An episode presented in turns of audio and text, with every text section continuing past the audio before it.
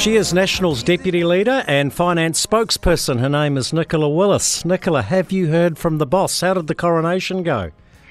Well, I haven't heard from him, but I saw him in his morning suit. I'm a big fan of the morning suit. He was photographed alongside Richie McCaw, though, and I think that's an unfair position for any man to put himself in because it's clear who's going to have worn it better in that scenario, isn't it? Yeah, we all love Richie, don't we? We do love Richie. I felt very proud when I saw him walking uh, down the aisle at Westminster Abbey. Uh, I thought, there's our man, uh, and um, he represented New Zealand very well. Were you very proud when you saw Chippy walk down the aisle? Well, I'm proud to see New Zealand at these events. I think, you know, Chris Luxon would have been a better look, but I would say that, wouldn't I?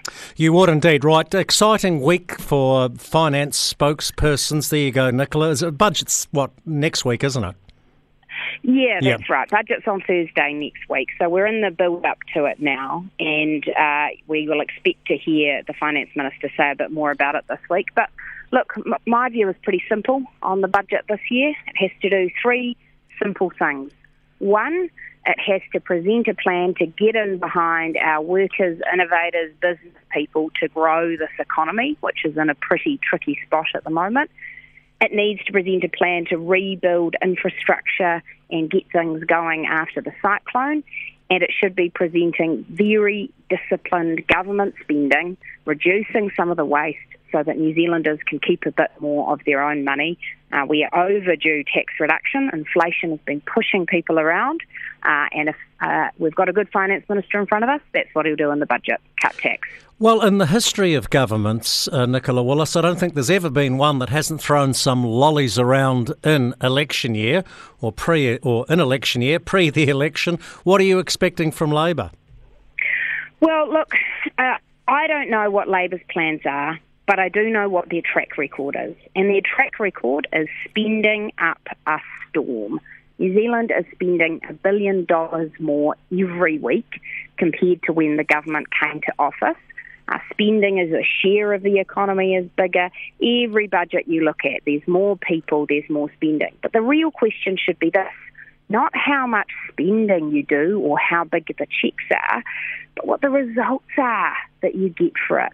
And I want to see a focus back on driving outcomes, driving delivery, driving plans. Because, you know, if you look at the health system today, you'd think with billions more having been poured into it, uh, it might be able to deliver more. But instead, our nurses and doctors are under more strain than ever.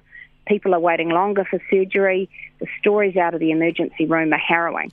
And I think what that shows you is uh, it's not enough for governments to just sign big checks. They actually need to have smarter ways of doing things too. Well, well bureaucrats can't do operations or surgery, can they? Uh, no, no, look, what, can't. What, what's David Parker up to? because uh, I'll give him credit, he is a gnarly bugger. And I say that almost with um, semi respect there because he's like a dog with a bone when he gets onto an issue.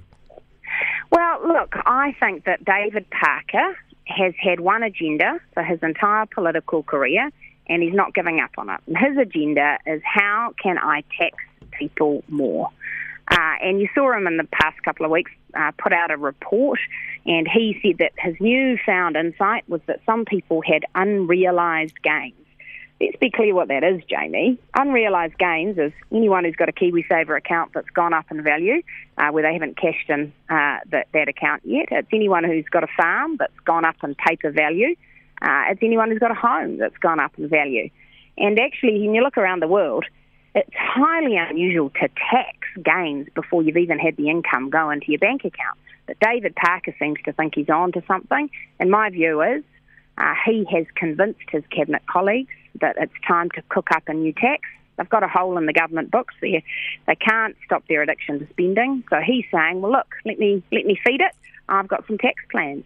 And I think that's exactly the wrong thing for New Zealand right now. Actually, what people need is a bit of confidence that they can have some certain conditions to operate in, uh, not the threat of new taxes. But wouldn't raising taxes be like political suicide for all but, um, I'm assuming, taxing the very, very rich pricks? Well, look, uh, the government have said that they're not going to lift taxes in this budget, so they seem to realise it's political suicide pre election. But the question is what they're going to sneak in after the election. And yep, you can say, oh, well, we're only going to go after um, the extremely wealthy. But it's really hard to design a tax that doesn't end up roping in anyone who's got assets. You know, people who've built up a small business, people have invested in their farm, uh, people who've put together a retirement nest egg. The problem is when you go after the people who've built investments in this country, you're also going after the very people we need to be deciding to create more jobs, to create more value, to export more products. And I think when you've got a fragile economy with the biggest current account deficit in many years, you shouldn't be scaring them off with new taxes. Nicola Willis, thank you very much for your time and thanks for filling in for the boss. Always a pleasure, Jamie.